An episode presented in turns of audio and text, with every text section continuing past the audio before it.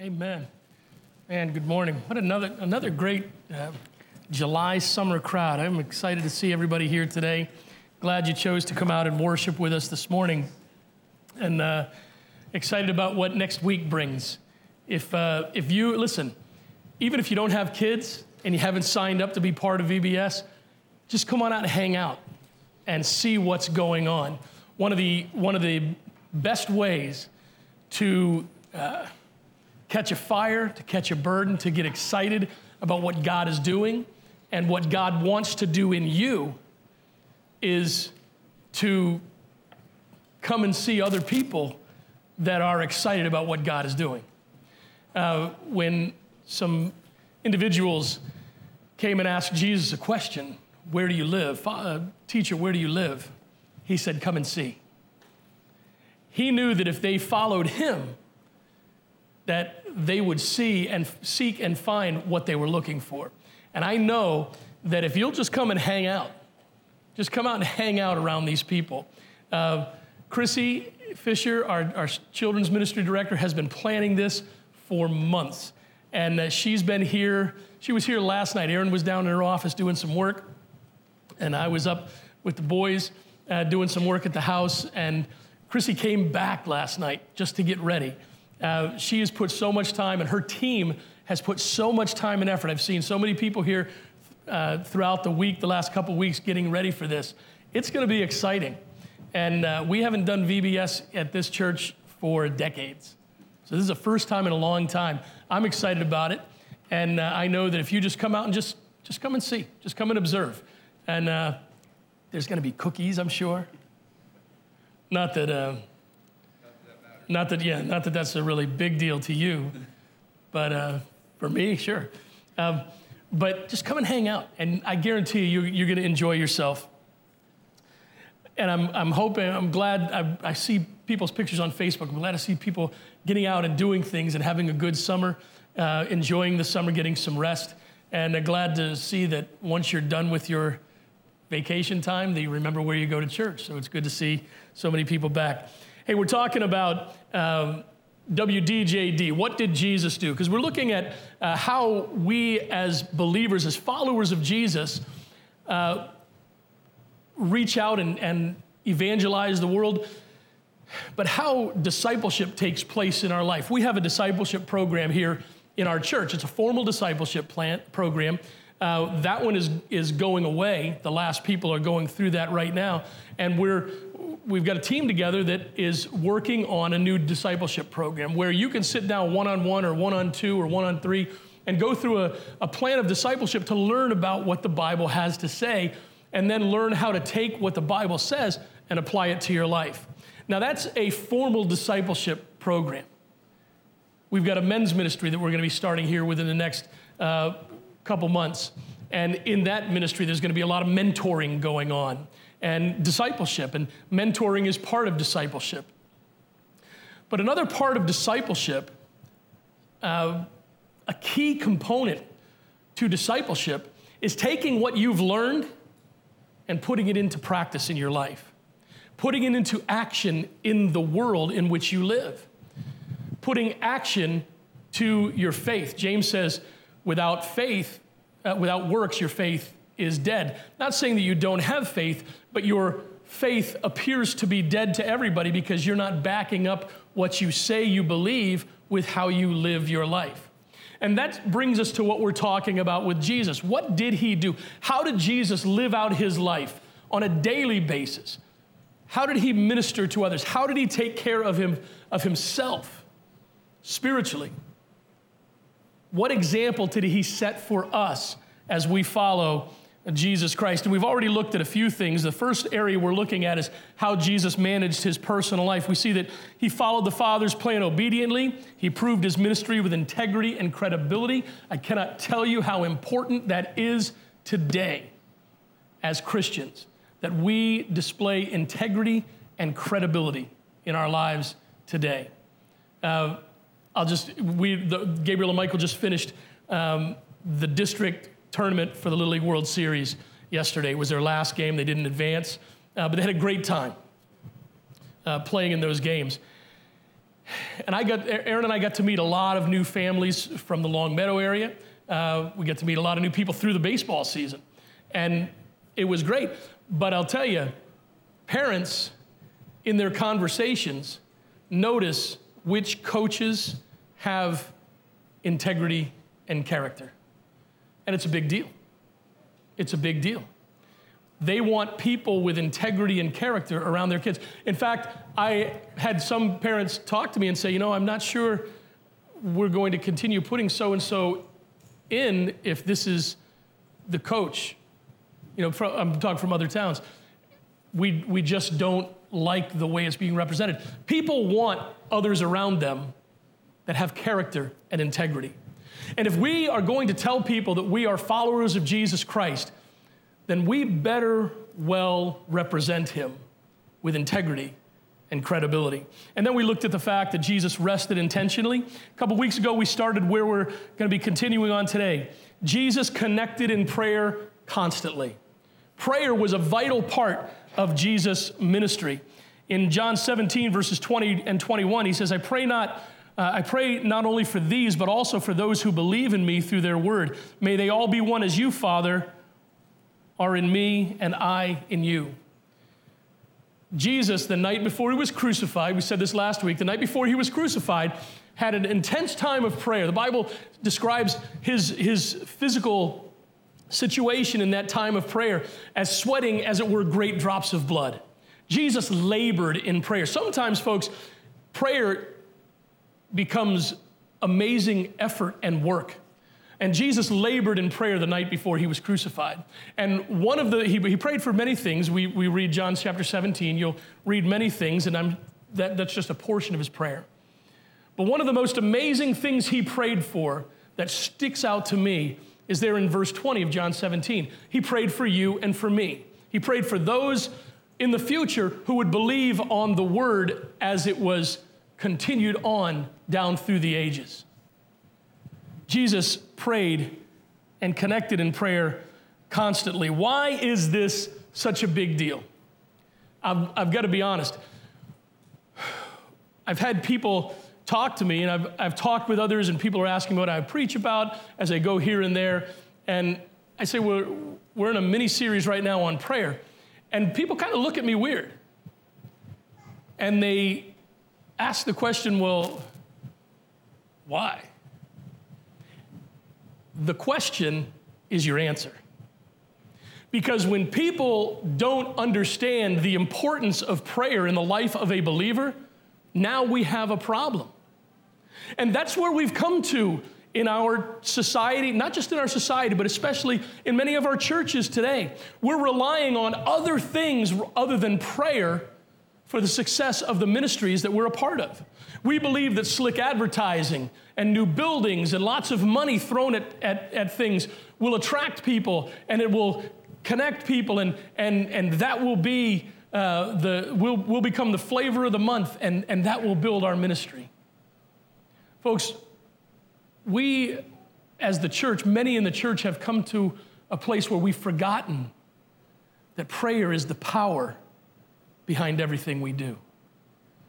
We need look no further than the example of Jesus Christ for one who prayed for his ministry constantly. Prayer has become forgotten or neglected among Christians. We've, re- we've replaced prayer in our society and replaced prayer in our churches for many different things. You have no idea how many pastors I've talked to that say we're bringing back, we're, we're going to bring back a prayer meeting. We're bringing back a prayer meeting. Man, we probably never should have got rid of it in the first place, right? 2% of, Ameri- uh, of American Christians say they've prayed corporately in church. We probably never should have got rid of prayer in our churches in the first place. As I said last week, we routinely, even as Christians, ask people to pray or send out good vibes or happy thoughts when we're going through a surgery or when we're having this or that or the other thing done. And I like the first part, but do you understand that by saying by even considering the fact, as a follower of Jesus, let me just say this, because I know I didn't say a lot, I said some things that weren't popular last week.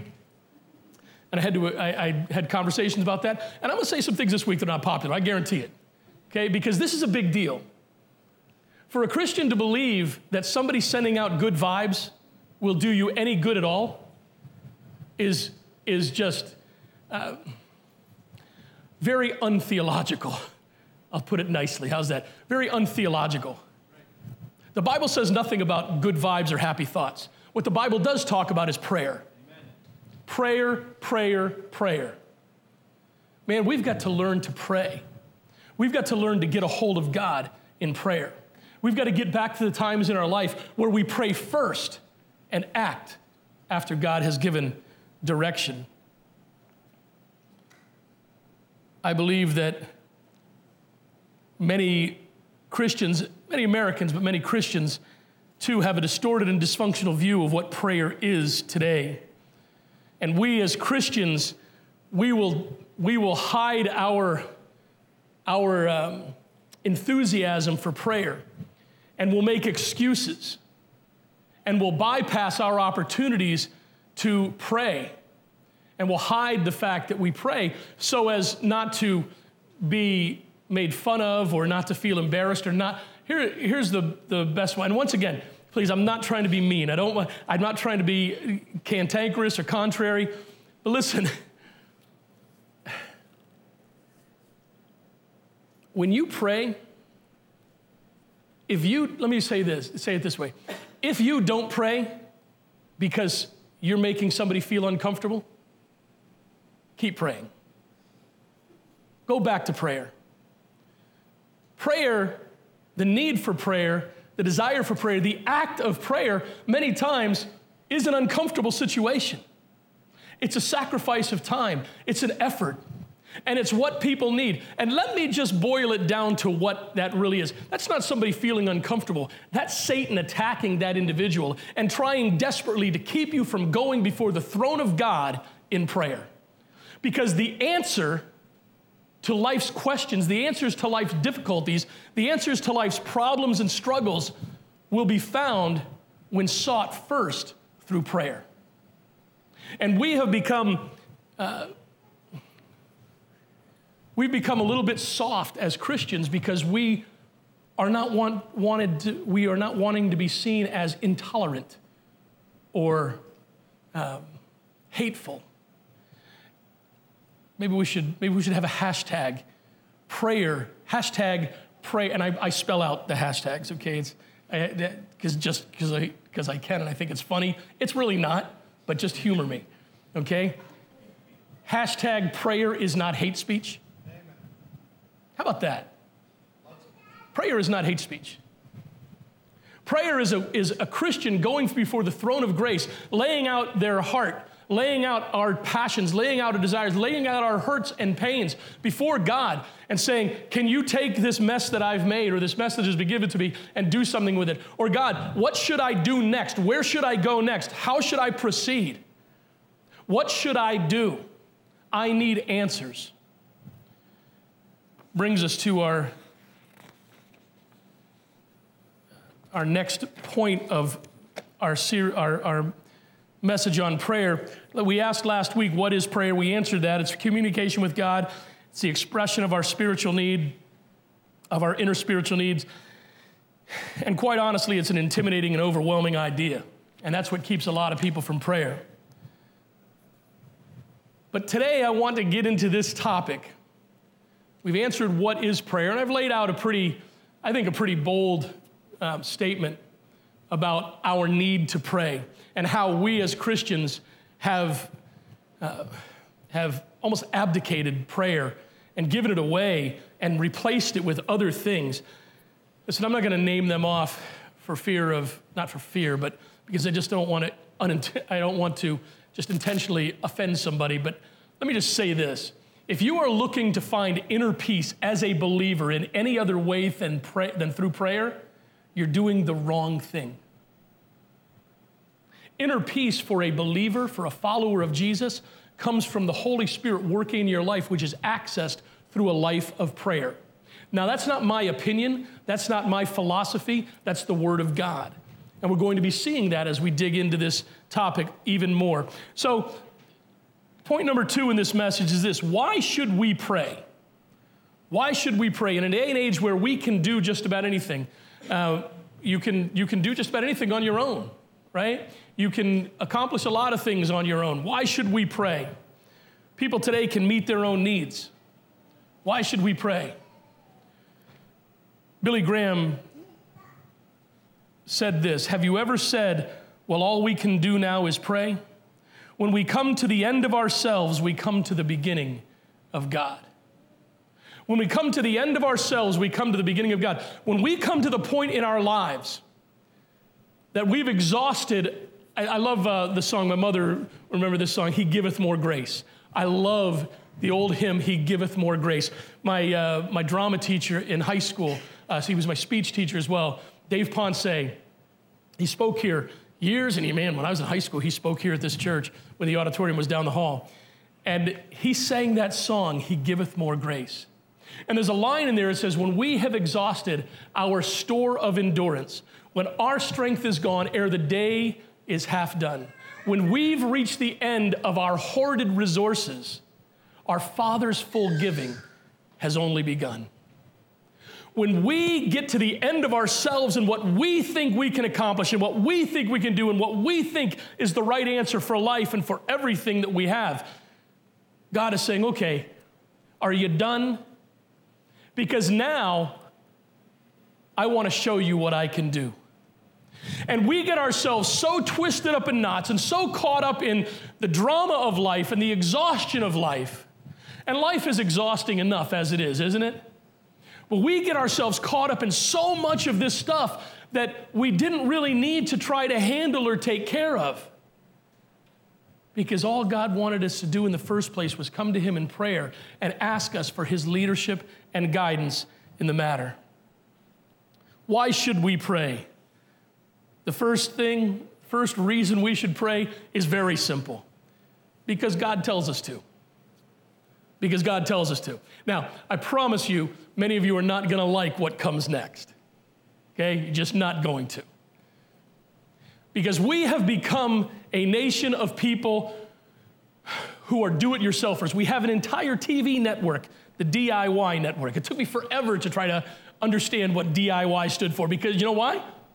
Because they don't allow me around power tools.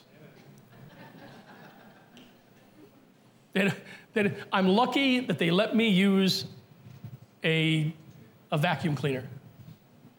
I'm not allowed to, because so I don't do a lot of things myself except make lunch.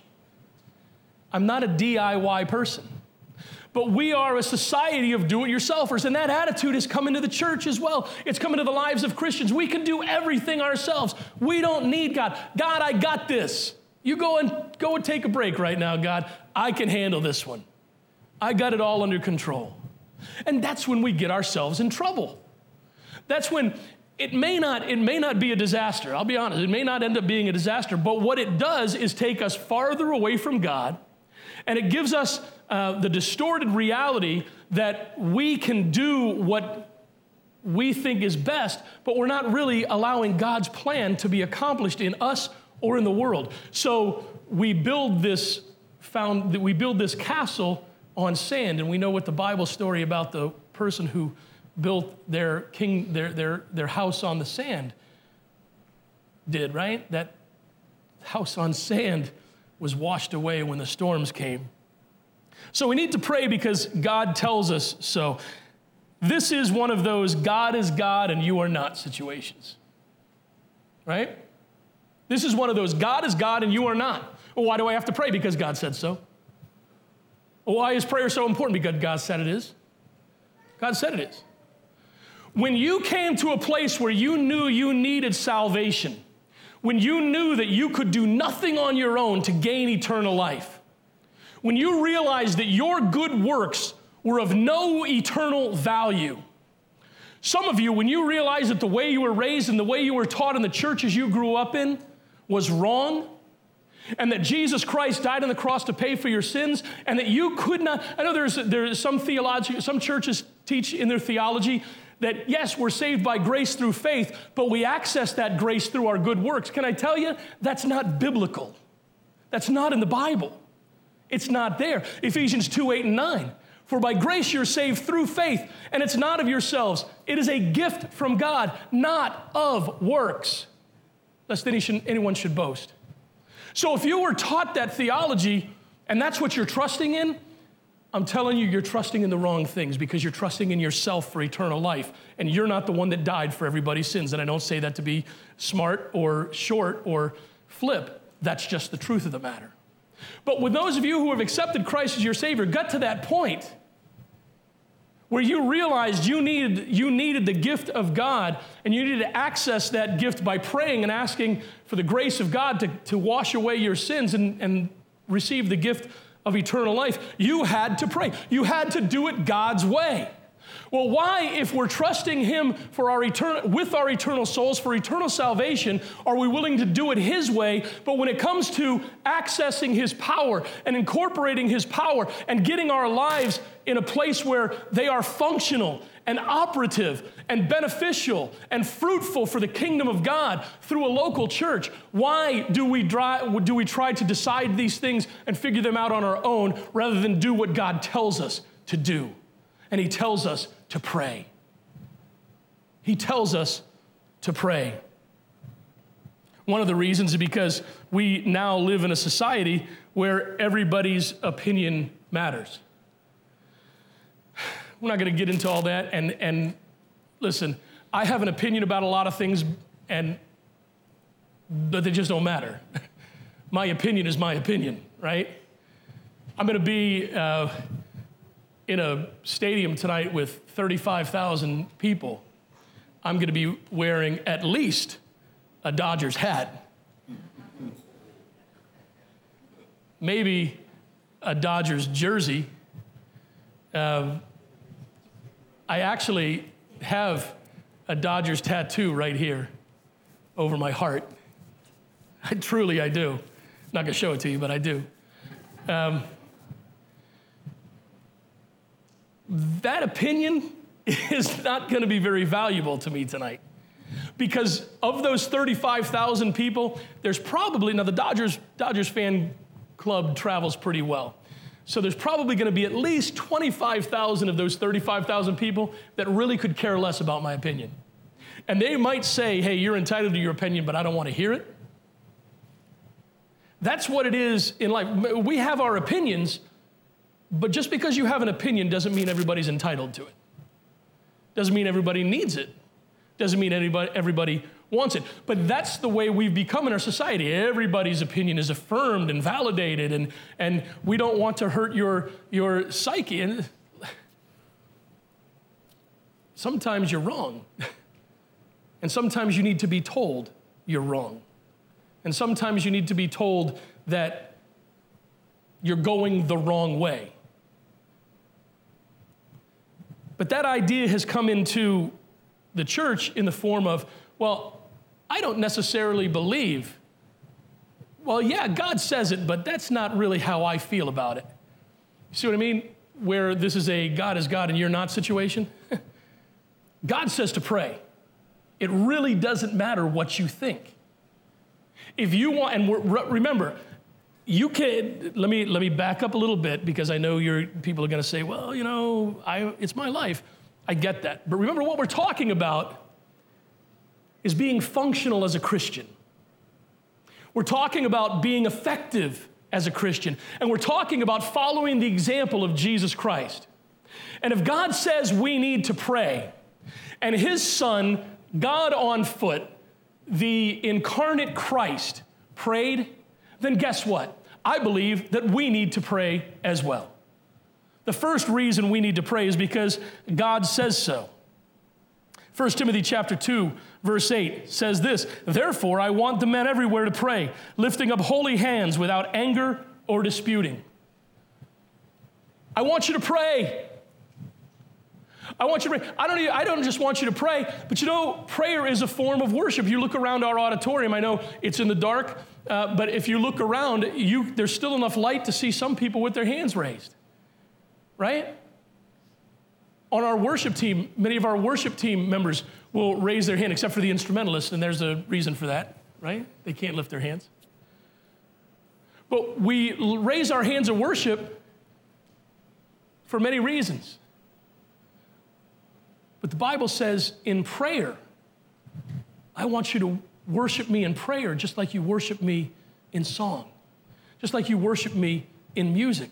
Word, prayer is a form of worship. You're coming to God and saying, God, you are the God of the universe. You are the one who created all things. You're the one who died for my sins. I worship you, and I'm coming to you seeking your guidance.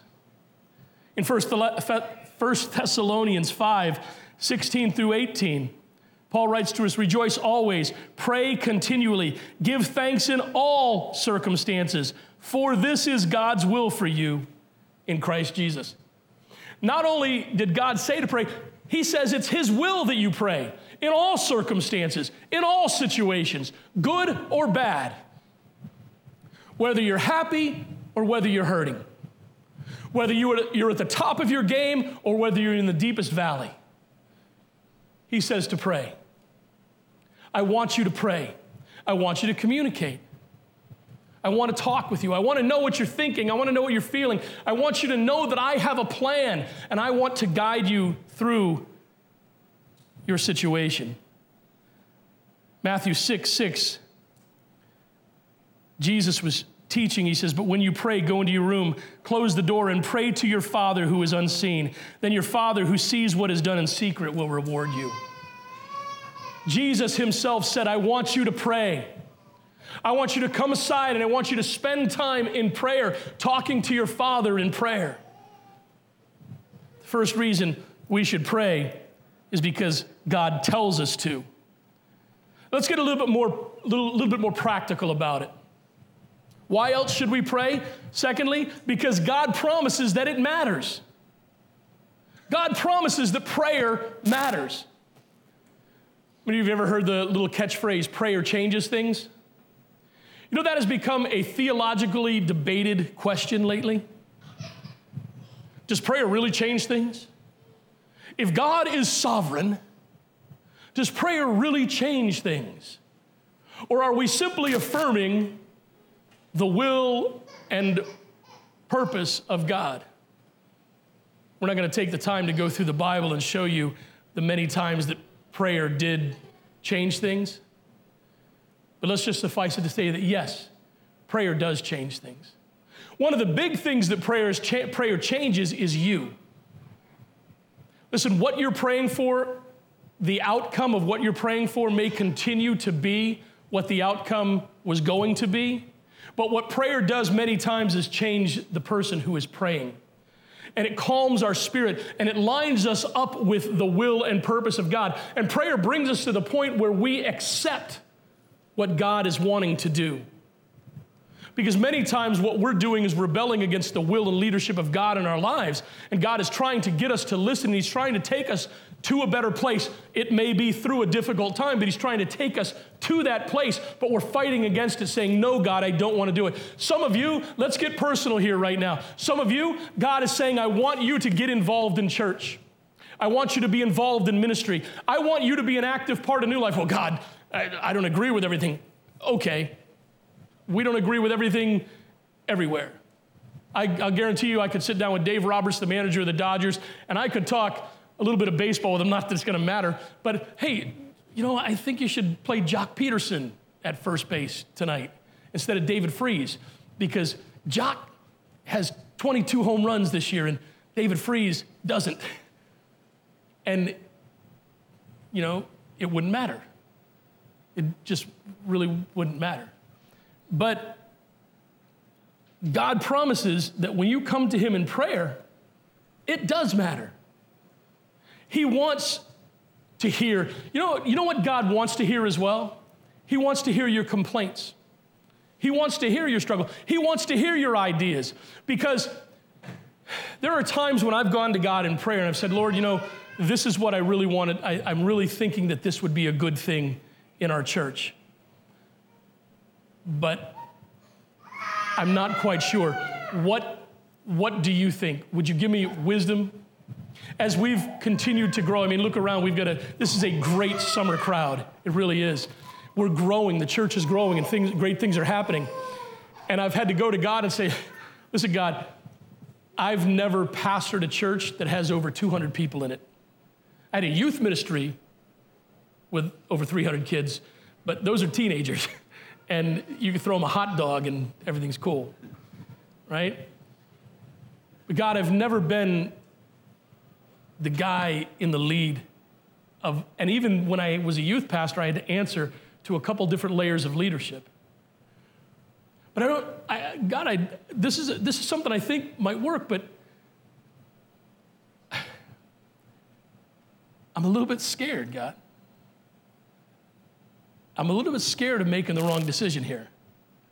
I'm a little bit scared that I may step out and do something that I think is good, but that could be a total flop and could cause some issues.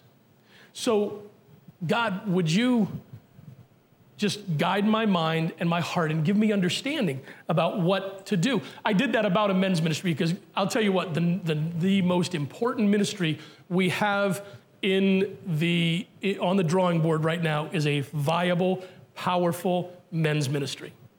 It, it is. It just is. Take my word for it. How to do it. How to, how to do a good men's ministry. I'm 56. Now, I'm a young 56. Got a lot of spare parts, a lot of new parts, but I'm a young 56. I'm still immature. I think, I think I'm past the stage of taking my baseball glove to the game tonight, but maybe not. Bring it. I may, I may take a backpack and have my baseball glove in the, and I'm the goofy guy, the nerd that'll take a baseball down and get a signature of a 21 year old Major League Baseball player because, because I'm still a kid at heart when it comes to those things. But I'm 56, and most of the men in our church are not. They're younger guys. And what I would find effective in a men's ministry is not necessarily what would be effective. So I've had to go to God and say, God, I know we need this. This is vital in our church right now. It truly is to connect men. So, show me how to do that. And it was several months of prayer that brought me to the place of understanding that we need to have a multi leadership team in our men's ministry because men today are coming from many different areas of life and many different experiences. And not everybody is a baseball fan. Oh, that was, I thought that, I thought that was Brian, and I'm like, what are you, a hypocrite? Seriously. Oh, it was Mike. Yeah. And not everybody is a tool and car guy. But if we bring together men from four different places in life, then we can cover so much more ground and be so much more effective. And that's not my idea. That was the Holy Spirit leading me. You know how I got there? I prayed about it. I prayed about it. And I got leadership from God through praying about it because God promises that my prayers matter. Oswald Chambers said this Prayer does not fit us for the greater work, prayer is the greater work. Prayer doesn't fit us for the greater work, prayer is the greater work.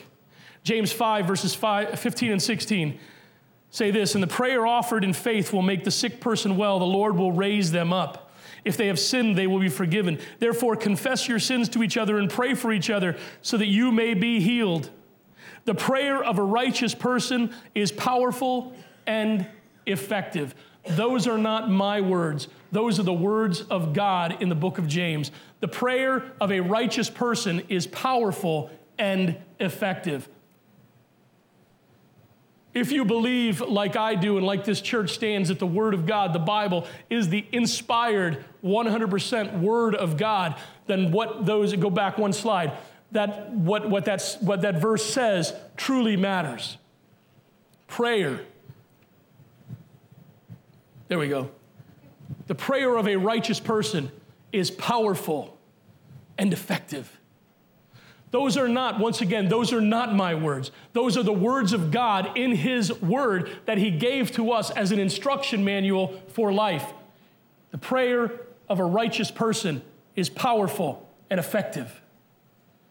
God promises to you that the time you spend in prayer is not wasted time. It's not simply a time for you to make yourself feel better. It's not simply a time for you to get counseling, for you to lay on a spiritual couch and be uh, and, and make yourself feel better about being a christian. Sitting down in prayer and spending time in prayer and going to the god of the universe is a time of powerful exercise of your faith that matters in your walk with the lord. And if it matters in your walk with the lord that means it matters in the ministry that you perform. And that means vis-a-vis we come to the point where prayer changes things. Prayer matters. Why should we pray? Because prayer matters. And thirdly, why should we pray? Because prom- God promises to do something about our requests. God promises to do something about it. God is not, uh, was that file 13? Is that what the, the trash can, file 13? God doesn't just take your prayer and stamp it and put it over in a basket that He's never going to look at again. He promises to do something about your requests. When it comes to prayer, we must remain connected to our source. If you want something to be done, if you truly believe in prayer and you truly want something accomplished through your time of prayer, you've got to stay connected to your source. I remember talking to uh, some people in the past, and one guy in particular, he says, I only pray about something once because that's enough. And that's not what the Bible says. The Bible says continue to seek, continue to ask, continue to knock. And God will answer your prayers. Romans 8, verses 26 through 28. In the same way, the Spirit helps in our weakness. Listen to this next part. Read, read this next part up here. In the same way, also, uh, the Spirit also helps us in our weakness because we do not know what to pray for as we should. Have you ever been in a place in your life where you don't know, you know you need something, you know you need to pray, but you have no idea what to pray for? You have no idea what you need. Man, you're in that situation in life and you need an answer, but you don't even know what the question is. Bible says go to God in prayer anyway. Because in those, in those difficult times in life, where your mind is just spinning, where your heart is broken, where life is just, it just feels like a weight you can no longer carry. Jesus promises us that if we'll come to Him and open up our hearts in prayer, even if you just break down and cry and you just say, God, look at, look at this. Look at this. What do I do with this? I've been there, man. I've been there. Many people have been there. We have people right now that are there. What do I do with this? Lovingly, he comforts us. He says, I've got a plan. I've got a plan. Now, it may take some work, it will take time, but I've got a plan. I can fix this. I can put this back together, but you have to trust me. You have to follow. You have to listen. You have to act. But I can fix this. It's okay. The Spirit Himself intercedes for us with unspoken groanings. When you don't know what to pray for, the Holy Spirit does. He knows what you need, He knows what you're struggling with. We, on Wednesday nights, we're going through Philippians and we're talking right now about uh, tearing down strongholds in our lives. And I, as, I've, as I've grown and, and learned about myself and about where I am spiritually, uh, all right, I'll say it. I, uh, the biggest stronghold in my life is food. I, I struggle with food. Terribly and drastically, I struggle with food and it's painful. Some, some of you, you know, the, the inner struggles you have are inside, they can't be seen. Well, mine, you can. And it's not fun. If you've, ever, if you've never had a weight problem, thank God for the fact that you've never had to struggle with that. Man, I work out like a crazy person. Even with, even with a, a hip, a replaced hip, a replaced knee, and, and three joints in my foot that are fused, I still work out like a crazy person. I jump 24 inches from the floor up onto a box to try to get my leg back strong again. And I put all that work and effort in at the gym only to go have a cheeseburger. It's a struggle, man. It's a struggle. And if, if you're like me and you struggle with that area of life, while you're eating that delicious Big Mac, you're hating yourself with every bite because you know it's not good for you. And it's not just that. Many of you have, have struggles in life like that. And I've done things to lose that weight, to tear that stronghold down. I had a, a, a surgery to put a band around my stomach, and I lost 80 pounds. Kept most of that off, but I still can't get any lower because I just eat. And it's not because it's not because I'm I'm sloppy. It's not because I have no self-control. There's a reason for it. And this is where it fits in because I don't like talking about these things, but it needs to be said. I don't know why.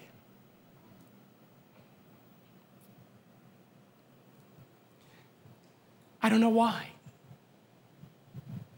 It's a spiritual issue. I've tried everything to get that under control in my life. I've tried I've tried to make Erin my warden. don't bring that stuff, please don't, because if it's there, and I'm the kind of a person, I've said this before, I can leave the pack of double stuffed Oreos on the counter and I could not touch him, but if I touch him, it's over. And I know that sounds funny, but it's really kind of sad. What I've come to the conclusion to of what the conclusion I've come to through all the prayer about this issue because I labor in prayer over this. I don't want to die at 57 from a heart attack. And where I'm at is not a good place. And you guys all have struggles in your life that are the same way. They may not, may not be visible, but they sure are painful struggles. I've had to come to the place with God and just lay it all down. Say, God, I don't know why this is such a problem for me. I don't know why I can't get it under control. I don't know why I can't say no to this. I don't know why I struggle with it. You have got to reveal to me the root of my problem. God, please. I'm done with these crazy schemes and these ridiculous ways of doing stuff to try to get rid of it. I want to attack it at its source. I want to find out what, what the power behind this stronghold in my life is so that I can have it torn down and conquer it and get over it. And I say that to say this prayer matters because God says He will do something with your requests. He says, if you come to me with your burdens, if you come to me with your struggles, if you come to me with your difficulties, I will help you. I will give you the answer. I will show you what is wrong and what needs to change.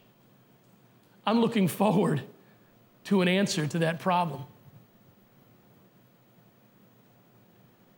You'll never find the answer, the spiritual answer that would tear down strongholds in your lives and will get you to the next, next level of growth in your life if you don't go to God in prayer. Prayer matters. You're not going to You're not going to find your answer to inner peace on a yoga mat. You're just not. You're not going to find your answer to inner peace in a meditation room. You're going to find, as a follower of Jesus Christ, you're going to find your answer to inner, pre- inner peace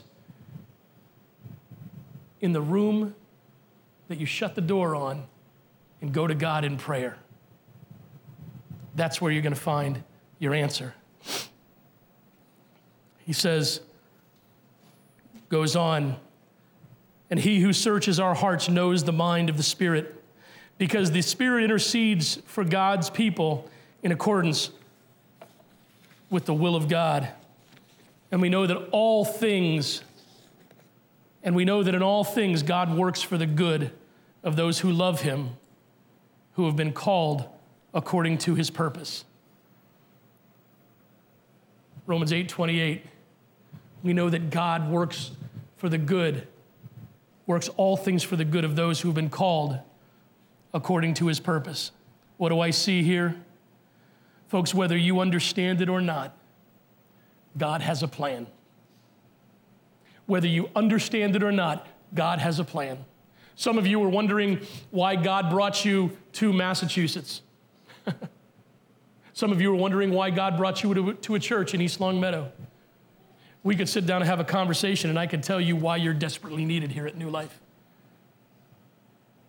I'm not, I'm not saying we just have a place for you to get involved. I'm saying we desperately need people who want to reach others with the gospel of Jesus Christ and who want to get involved in the ministry of New Life Church. We desperately need you. Why? Because we're desperate to reach them out there.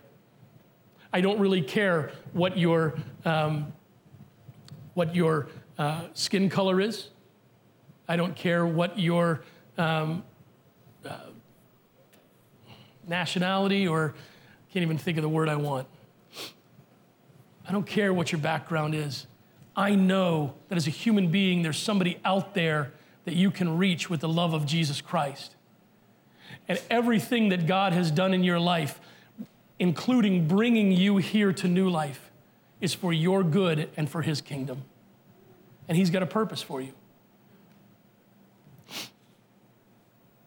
Philippians 4, verses 6 and 7 Do not be anxious about anything, but in every situation, by prayer and petition with thanksgiving, present your requests to God. And the peace of God, which transcends all understanding, will guard your hearts and minds in Christ Jesus. Can I go back to my personal struggle for a minute? Listen, not much has changed since I've been praying, except this. I am now open with God about my issue. And I have a confidant to talk to, to complain to, to get angry with, to, to, get, to share my anger with. And I know that because I'm going to him and opening up my heart, the, to be honest with you, the darkest part of my heart to him in prayer. I know he's going to work it for my good even if it's simply giving me peace in my life. Some of you need to do just that. Some of you need to go to God and open up to Him about the deepest hurt you have in your heart. Why? Because He says, I'll do something about it. And I'll take whatever it is that you're praying to me about, whatever the struggle is in your life, whatever you've endured, the hurt, the pain, the issues, whatever it is, I'll work it out for your good. I'll do something good with it. I'll give you beauty for the ashes of your life. Because God has a plan, whether you know it or not. James 1, verses 16 through 18. Don't be deceived, my dear brothers and sisters. Every good and perfect gift is from above, coming down from the Father of heavenly lights, who does not change like shifting shadows. He chose to give us birth through his word of truth, that we might be a kind of first fruits of all He created. Every good thing in your life, every good gift is a gift from God. You access those good gifts, you connect with those through prayer, through connecting with God. Lastly, why should we pray? Because it's exactly what Satan doesn't want you to do. It's exactly what Satan doesn't want you to do. He wants you to think that you can be self sufficient. He wants you to think that you have the answers to all your problems. He wants you to think that you can do things on your own. Why? Because the more you rely on yourself, the less you rely on God. And now that, although that may sound good that I can be a self reliant person, when it comes to building the kingdom of God, it's the worst thing a Christian can be a self reliant person. Because you need to understand that you are simply a part of God's plan and He wants to move you around in life to where your gifts and talents will be best used for Him. But I want this, okay? But is that what He wants? Is that what He needs from you? You'll never know unless you connect with Him in prayer. But Satan wants you to stay away from prayer. Billy Graham said this Satan will contest every hour you spend in Bible reading or prayer. He'll contest every hour. He'll contest everything you do to grow in your faith. And especially when it comes to time in prayer. You ever had those times where you cannot focus in prayer? On Saturday nights, I do a prayer drive. The last two Saturday nights have been crazy. Usually it's about 45 minutes. I used to take walks, and, and uh, when I started with my surgeries, I just started driving. I take about 45 minute drive just praying uh, for the church, praying for the ministry, and praying for everything going on, the worship team, our Sunday school teachers, praying for you that are going to be here, and then praying for me in the sermon, and just kind of surrendering myself to God. Can I be honest with you? The last two weeks, the last two Saturday nights, it's taken me over an hour and a half to pray. Because the attacks on my mind have been so brutal and vicious that I haven't been able to focus.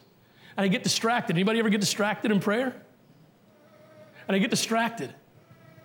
And it would be easier and it's much more fun to think about other things than it is to pray. Although I know that spending time in prayer is much more profitable and beneficial, it's still a whole lot easier to think about baseball or to think about mowing the lawn this week. And he'll use anything to distract you. Prayer is exactly what Satan doesn't want you to do. Why? Because he knows how powerful it is. He knows the power of an activated Christian filled with the power of God. Satan knows that, and he doesn't want any bit of that. 1 Peter 5 8 says this Be alert and sober, of sober mind. Your enemy, the devil, prowls around like a roaring lion looking for someone to devour. The sad truth for many Christians is we get devoured daily in prayer. We get devoured before we ever get to, the, to our knees in prayer. Satan distracts us and gets us away from us and makes us think that it just doesn't matter. Well, I don't know how to pray. Well, I'm not very good in prayer. Well, I don't know what to talk. I don't know what to say. Didn't stop you from asking that girl out on a date now, did it? Didn't stop you from uh, talking to the teacher to ask what your child needed in school. Didn't stop you from talking to the salesman to find out which version of the iPhone would be best for you. What do those three things plus others have in common? They all were the beginning of a relationship, and they started with opening a conversation, opening a dialogue. That's all God wants from you. I can't pray. That's exactly what Satan wants you to think. I can't pray. No, man, you can pray. You just need to start. You just need to open the dialogue. I don't know what to say. Say this Hey, God, it's John. I don't know what to say right now, so I just think I'm going to talk. Most of us are pretty good at that. You know what? You can pray in your car and it doesn't really matter anymore because you have Bluetooth and people think you're on your phone, right? You're not a crazy person anymore when you're praying in your car. Simply start the conversation with God.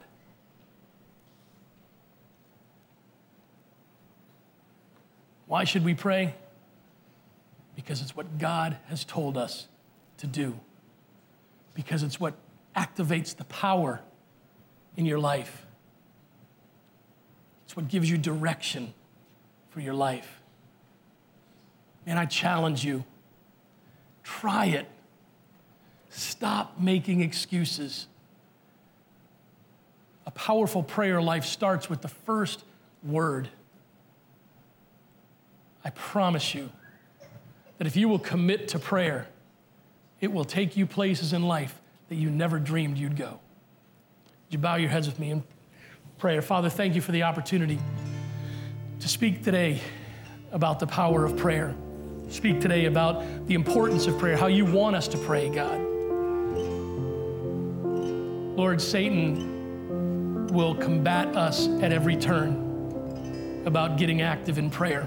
He doesn't want us there. And Lord, I know that many people here today still doubt whether or not they can pray, whether they can be effective in prayer, and whether you will even hear them.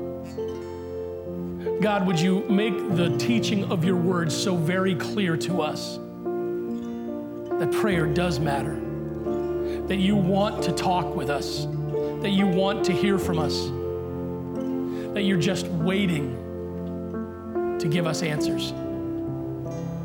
Give us the courage it takes to pray, Lord, because courage is what's required. God, as we go from this place, may we not forget what we've heard, what we've learned. May we spend time thinking about it. And yes, praying about it. And would you reveal yourself to us, those who know and those who doubt, just what you want to do with us and through us in our lives of prayer. Take us from this place with your blessing, God. May we honor you. Your name we pray. Amen. Just before we leave, if I could have a few individuals.